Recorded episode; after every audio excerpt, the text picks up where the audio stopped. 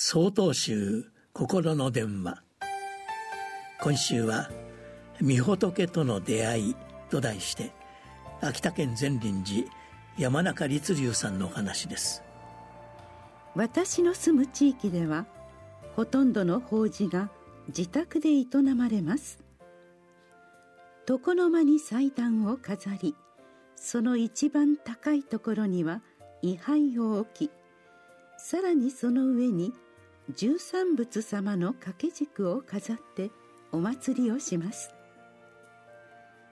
私の師匠は普段この部屋は客間である。ただ今日は祭壇が飾られ十三仏様が祀られている。今日に限って言えば仏道場でありここに足を踏み入れた瞬間に仏様の知恵や徳を得ることができると言っていました。こうした話をするお坊さんは少なくなりましたがその心構えはとても大切で私たち宗教家はもちろんですが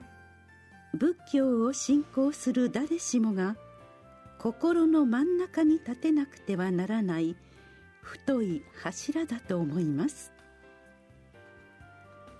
それぞれの人がそれぞれの道を通り仏や教え教えを伝える人々いわゆる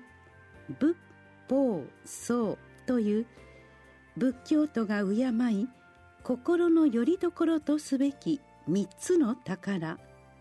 三宝に出会いお釈迦様との縁を深めてゆきます。ただ全ての人が三宝に出会うわけではありません。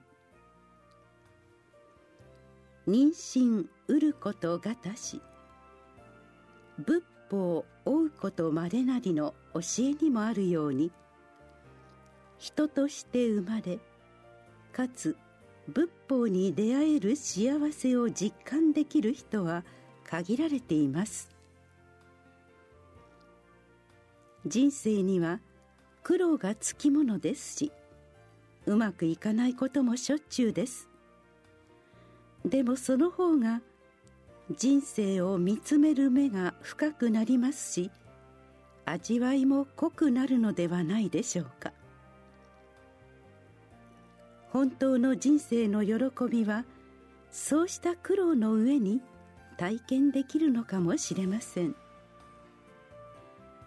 苦労することに感謝するといえば大げさになりますがお釈迦様に出会うのはそんな時かもしれません。